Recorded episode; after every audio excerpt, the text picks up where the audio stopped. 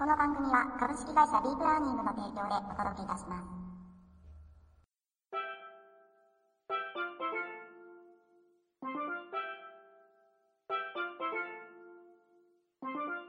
皆さんこんにちは。雑話ニャンライフ第256回目の配信をお届けしてまいりたいと思います。本日お送りいたしますのも私、明沢でございます。先週のお休み、今週の1日遅れの配信、本当に申し訳ありませんでした。3月、年度末のですね、慌ただしさに心がすさみ、さらには通常業務が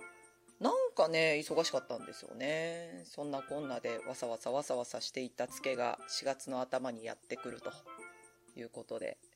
これ5月病？違いや、4月だった。先週ね、本当は配信できればよかったんですけれども、前回の配信255回でご紹介させていただきましたインターペット終わりました。なんかね、ほんと燃え尽き症候群なんですよ。1年間結構すっごい楽しみにしてるので、終わっちゃうとあーって終わっちゃったっていう感じなんですけれども、来場者数などご報告をいただいておりますというか、メールでねご案内いただいたんですけれども、トータルで申し上げると昨年から約4000人増えて 10.3% アップで、合計4万2000飛んで66名様がご来場で、ペットが 16,455 と、こちらも 10% からアップしているということで、実質多分ね、私なんかビジネスのチケットがあるので、ビジネスって4日間いつでも入れるんですよ。だから私みたいにちょっとお話聞いたら2回3回ってビジネスで行ってらっしゃるっていう方もいるので、多分もっと多いですよね。下手すれば5万とかそんな感じになるのかなっていう気はします。で、来場者数は増えてるんですけれども、去年よりすごく人が少なかった印象なんですよ。私29日と31日行ったんですけれども、あれなんか思ったより人数少ないなみたいな、去年の方が多かった気がするって思いました。多分ホールが4つに増えて、ゆっくりまったりしたいとか、ちょっと誰々と会うとかって言ったら4ホールの方に行かれてる方が多かったのかなって。特にお昼時とかは本当に分かれてた印象がすごくあります。で、座席数もすごく多くて、私なんかも行って早めに午前中のうちかな、お昼ご飯食べちゃったんですけど、ゆっくり座れたりとか。ただね、やっぱりお昼時になっちゃうと混み合ってたなっていう印象はあります。で、足の踏み間もないみたいなほどじゃなかったなって。ほんとなんか今回広かった、広々としていたんですが、広すぎて歩くのがすごい大変だったって、見て回るのがね、なんかもうほんと泊まりがけで行った方がいいんじゃないかなっていうぐらいで、毎年、まあ去年もそうなんですけど、読書も見たいなと思うんですが、インターペットだけで読書を見る余裕がないみたいなね感じだったので、来年はちょっとねピンポイントでここを見てっていう風に絞って読書を回ろうかなとか、いろいろプランを考えていかなきゃいけないなと思っています。で、前回井上さんの方からご紹介いただいたんだっけかな、グッドマナーキャンペーン、ゲザーの方も参加させていただきまして、ピンク色のバンドとうんち袋とウェットティッシュをいただいて帰ってきました。まあね、そういうのがあって結構歩いた印象があるんで、それでなんか疲れちゃったんかなっていう感じです。で、私の方で前々回勝手にご紹介をさせていただいた企業さんの方もお邪魔させていただいてきて、純不動のご紹介なんですけども、和光春泉さん、干物の会社さんなんですけど、私も味見をさせていただいたんです。塩分がないだけでお魚自体はね人間も食べられますよっていうことだったんで、私も食べたんですが、本当にねちょうどエラのあたりを食べたんですけど、私頭から3センチから5センチぐらいの間のところをいただいたんですけど、ちょうどエラとかね骨とか一番硬そうなところだったんですよ。最初上って思ったんですけど、全然平気で逆に美味しいっていうぐらいなのでしっかり購入させていただきました。あとはコモロプレミアムさん、フードですよね。日本鹿のフードということで、そちらの方もお邪魔してきました。でレトルトのパックとあとドライフードとか扱い、あと生肉もおろしをされるっていうことだったんですけれども、レトルトがねってなんか商売っ気がないなって思ったのが、お肉の量が2種類あるんですよ。でお肉の量が多いのと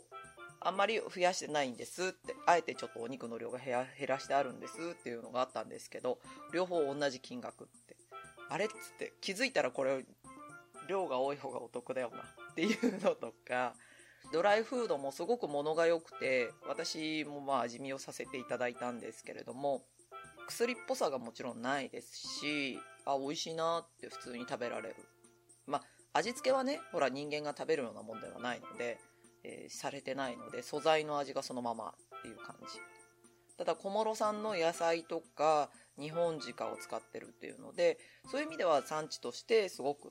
安心できる内容なのかなとは思います。ただちょっと残念と思ったのが、賞味期限が3ヶ月しかないんですよ。ドライフードが180日しかない、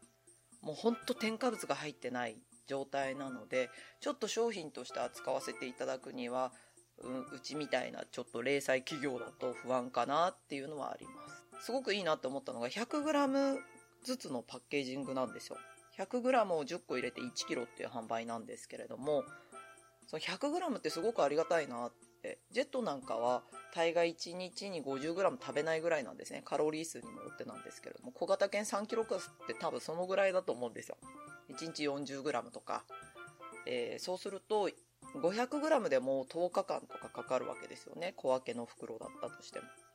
100g ってすごくありがたくて、2,3 日で食べ終わる量じゃないですか。よっぽどちっちゃい子じゃなければ、1kg クラスとかじゃなければね。だからそういう意味ではすごくありがたいなって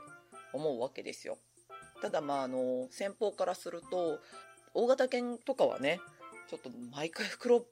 バシバシ開けていかなきゃいけないのはちょっと大変っていうお話があったんで、大きくしようと思ってるんですみたいなことをおっしゃってたんですが、いやいや逆にしないでくださいって思いますよね。だってその分新鮮なものを、酸化してないものをあげられるので、ちょっとねやっぱり小分けっていう方が私個人的にはすごくありがたいかなって思いました。あともう一個、ちょっとね時間があれなんで、萩原農場さ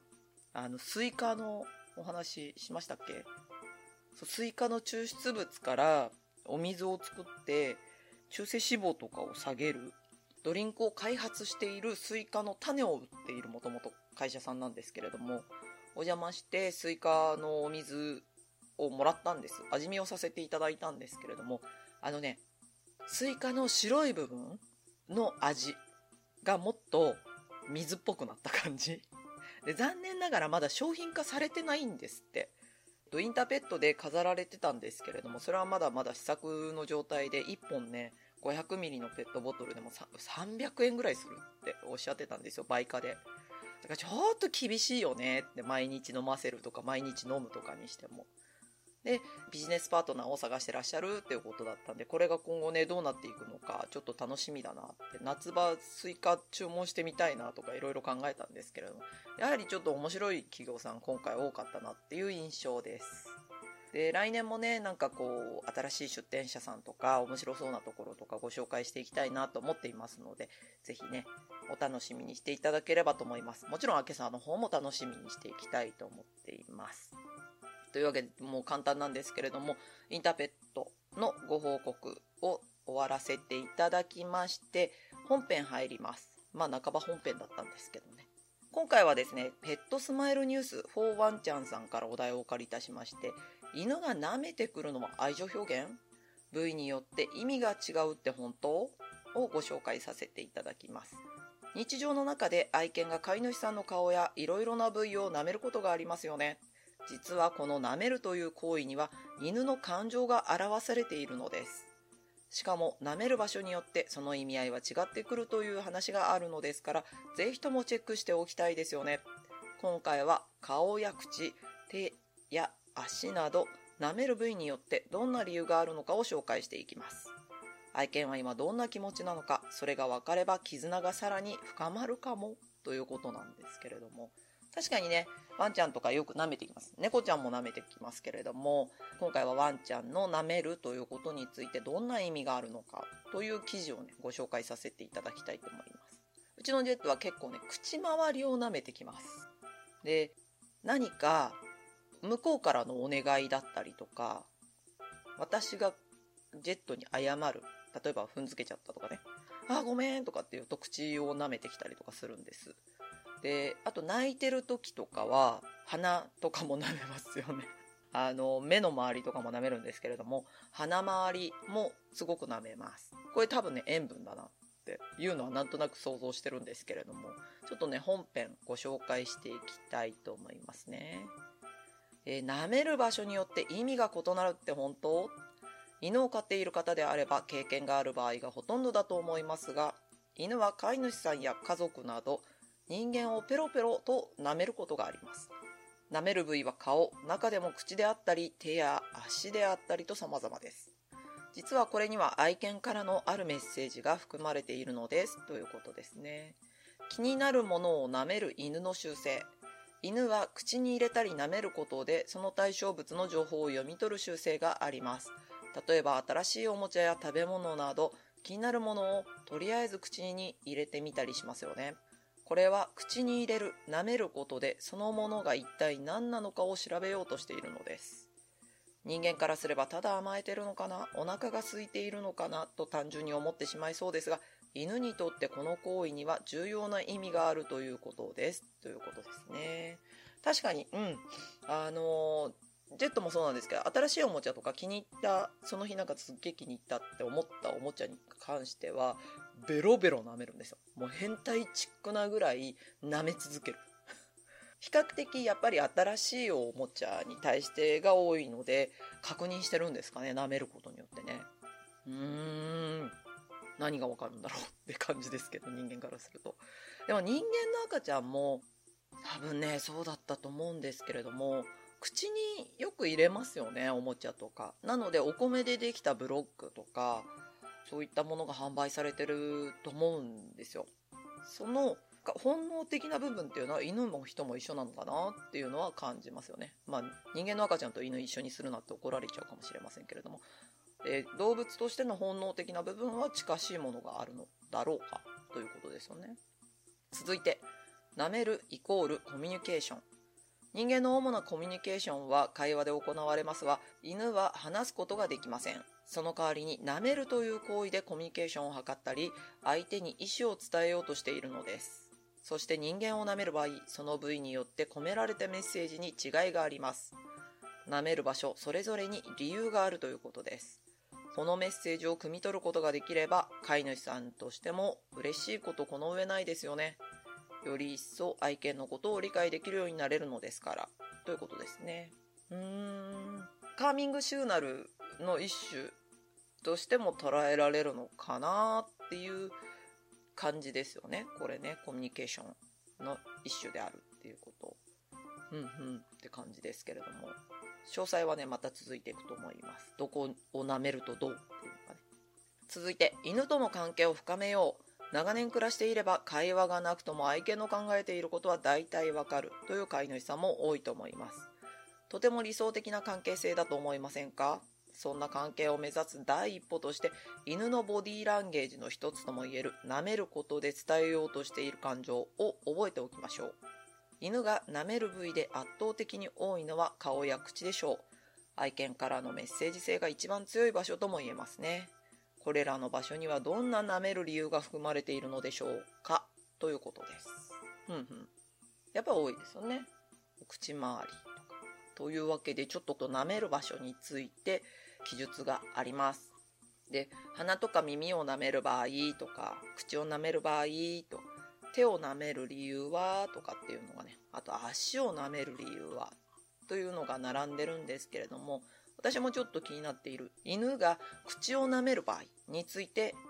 ちょっとピックアップしていきます。口を舐められる飼い主さんはダントツ多いのではないでしょうか。理由が気になる飼い主さんもたくさんいるでしょう。実は口を舐めるという行為には主に2つの理由があると言われています。理由1、敬意を示している。これには犬の祖先である狼の習性が影響しています。狼の群れにおいて下位の個体はリーダーや上位の個体の口元を舐めることで挨拶をし、敬意や好意などを表しているのです。飼い主さんの口を舐めるのはこの名残ではないかと考えられています。愛犬が飼い主さんをリーダーだと認めている場合や敬意を示す挨拶として、または一生懸命愛情を伝える行為として口を舐めてくるのです。敬意だったり挨拶だったり愛情を伝えるっていうのはわかるんですけれども、今現行として犬って大人の狼とはちょっと違うよっていうのが今現行の流れなわけですよね。だからリーダーとかもないし、なんて言ったらいいんだろ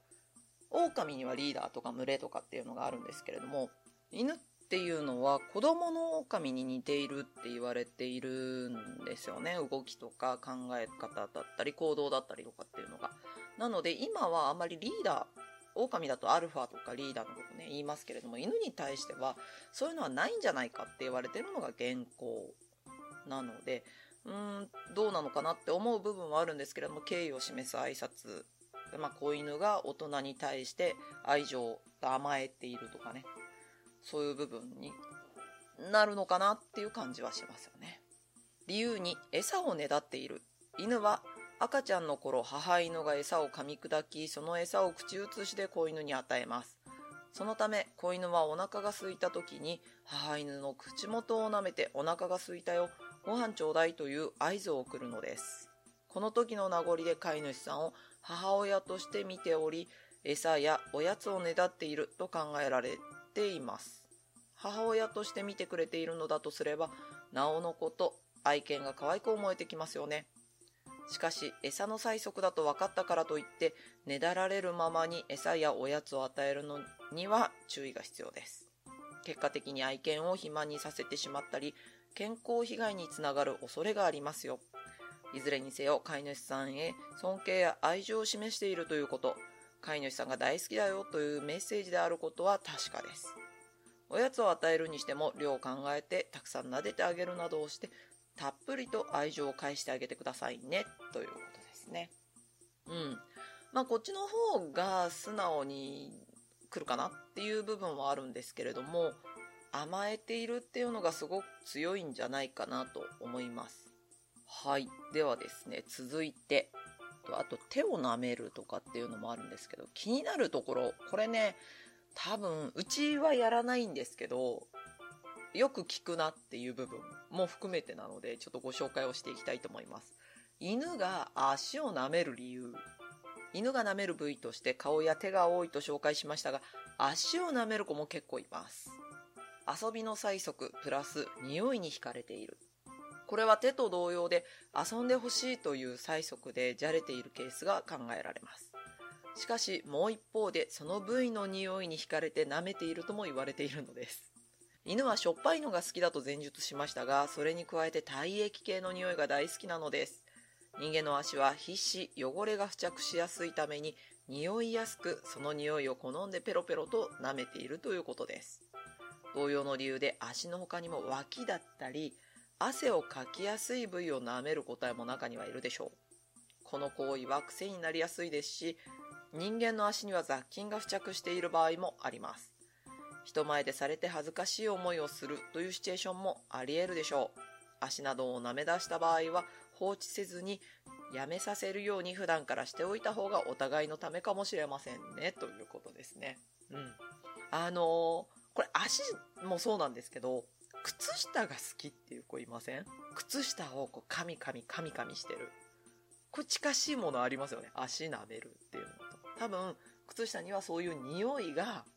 ついてるから。で、さらに言うと、なんかお父さんのが好きなんだよね、みたいな話をよく聞いたりとかします。あと、息子さん、運動部の息子さんのものが好みだったりとか、それっていうのはやはり匂いだったりとか、そういう部分を好んでるのかなーっていうのがね、ありますよね。ただ、あんまり綺麗な部分でもないですし、まあ、どっちかって言ったら汚いかなっていう部分ではあるので、舐めない方がいいなって。で、それでね、だって足舐めた後口舐められたらちょっと嫌ですよね。なので、あんまりそういうところは舐めさせない方がいいよねっていうことです。で、最後まとめです。犬にとって舐めることは重要な行為というわけですね。今後愛犬が舐めてきた時は、部位によってその理由が違うのだということを思い出して愛情を返すなどの対応をしてあげましょう。ただし、犬には 75% を占める確率で、口内に人間にも感染するパスレラ菌という恐ろしい細菌が潜んでいる可能性もあります。これは粘膜、傷口から感染する病気なので、特に顔や口を長時間にわたり舐めさせるのは感染防止のためにも衛生面からしてもあまり良いことではありません。愛情に応えつつも、ほどほどにスキンシップを図っていきましょうということですね。本当にそうだと思います。頭脳質、人畜共通感染症などもあると思います。特に人間側、私たちの方がね、免疫力が下がっている状態、風邪をひいてる時だったりとか、舐めてくれて嬉しいと思うかもしれませんけれども、ちょっと体力が落ちてる時とかは要注意かなっていうのはあります。で、そういうのも含めて一緒に寝るのも危険なんていう話もありますけれども、ほどほどに、いろいろ考えながらですね、対応していただければなと思います。でもね、こう舐めるっていう一個の行動なんですけれども、こうやって理由があるっていうのが分かるとね、また愛しさが増すかなと思って今回ご紹介をさせていただきました。今回はですね、ペットスマイルニュース4ワンちゃんさんからお題をお借りいたしまして、犬が舐めてくるのは愛情表現、部位によって意味が違うって本当？をご紹介させていただきました。というわけで、こちらでございます。で、ワンライの勝手に告知コーナーです。今回は JPR ペット産業市場ニュースさんからお題をお借りいたしまして、都心最大級のワンちゃんイベント、代々木公園ワンワンカーニバル2018、4月14日土曜日、15日日曜日開催をご紹介させていただきます。まあこれもね、毎年恒例っていう感じなんですけれども、本編お借りいたします。代々木公園ワンワンカーニバル実行委員会、主催、代々木公園ドッグランサポーターズクラブ、企画制作株式会社 ASP は、都心最大規模のワンちゃんイベント、代々木公園ワンワンカーニバル2018入場無料を4月14日土曜日、15日日曜日、東京都渋谷区代々木公園イベント広場、欅並木にて開催いたします。ということですね。去年行ったかな、私も。何年かおきに行ったりとかしてるんですけれどもね、本編続いてご紹介しますね。代々木公園ワンワンカーニバル2018は、代々木公園ドッグラン誕生11周年を記念して行います。会場ではしつけ&マナーのこと、食に関すること、病気のこと、コミュニケーションなど様々なイベントやブースの出展が行われます。犬種別に分かれて吹奏楽の生演奏とともに会場内を大行進する犬種別オフ会パレードマナーアップ大行進当日受付可や誘惑に負けず待ての時間を競い合う待て王選手権両日開催。毎年全国から70店舗以上が集まるショッピングモール両日開催などを開催します。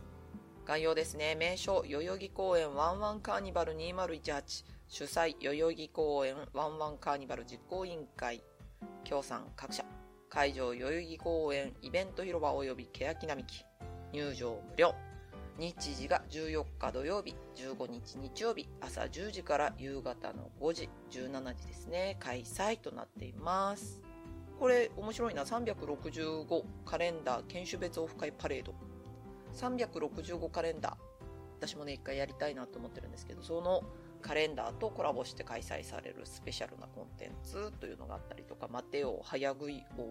王、お手王、ドッグカフェ、ショッピングモール、トリマーの卵によるチャリティー爪切り、プロのカメラマンによる愛犬撮影コーナー、などなど、ということで、詳細が出ております。で、出店者さんとかもね、すごくいっぱい、ショップリストとかね、やっぱり気になりますよね。70社ぐらいかな出てらっしゃるのかな存じ上げてるところも結構多いですよね。陸野大輔さんとかね、K9 さん、ハンドメイド犬部さん、斎藤ジャパンさんもいますね。デビフさん、あと北の極みさん出てますねあと風間バックさんとかね、あ、ディアラさんも出てらっしゃいます。あ、キャンナナさんとかも出てらっしゃる。コープ未来、あ、ドクターズチョイスさんも出る。結構ね、本当に多いですね、出展者さんも。なかなか楽しいイベントになるのではないかなと思います。これ雨天どうなんだろうな。雨天決行かな、どうなんだろう。まあ、雨天決行で好天は中止とかの可能性がありそうですね。結構いろんなねステージとかもあると思うので、興味のある方はぜひ遊びに行っていただくといいかもしれません。というわけで、今回は JPR ペット産業市場ニュースさんからお題をお借りいたしまして、都心最大級のワンちゃんイベント、代々木公園ワンワンカーニバル2018、4月14日土曜日、15日日曜日開催をご紹介させていただきました。ワンライの勝手に告知コーナーでした。というわけでエンディングでございます。サニーさんにお力をお借りして開催しておりますサニー&アケサのワンライフプラスシーズン9の第3回目が4月の22日開催となっております。朝9時からベーシックコース、10時半からアドバンスコースとあるんですけれども、募集をさせていただくのが朝9時からのベーシックコースのみとなってしまいます。まだ若干名ね、お席の方あります。見学してみたいとか参加してみたいという方いらっしゃいましたら、お気軽にお問い合わせくださいませ。というわけで、雑ワニャンライフ第256回目配信をお届けいたしましたのは、私、あけさわでございました。また来週。洗濯機壊れたんです。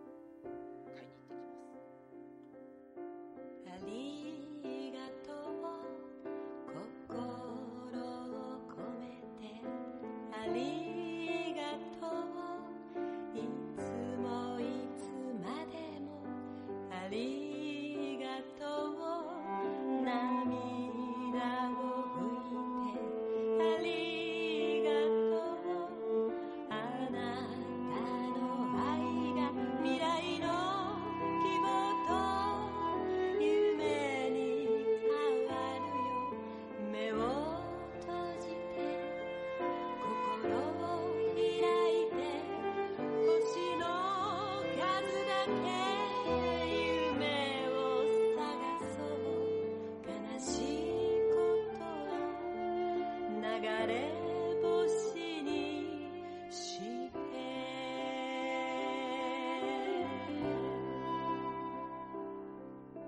あり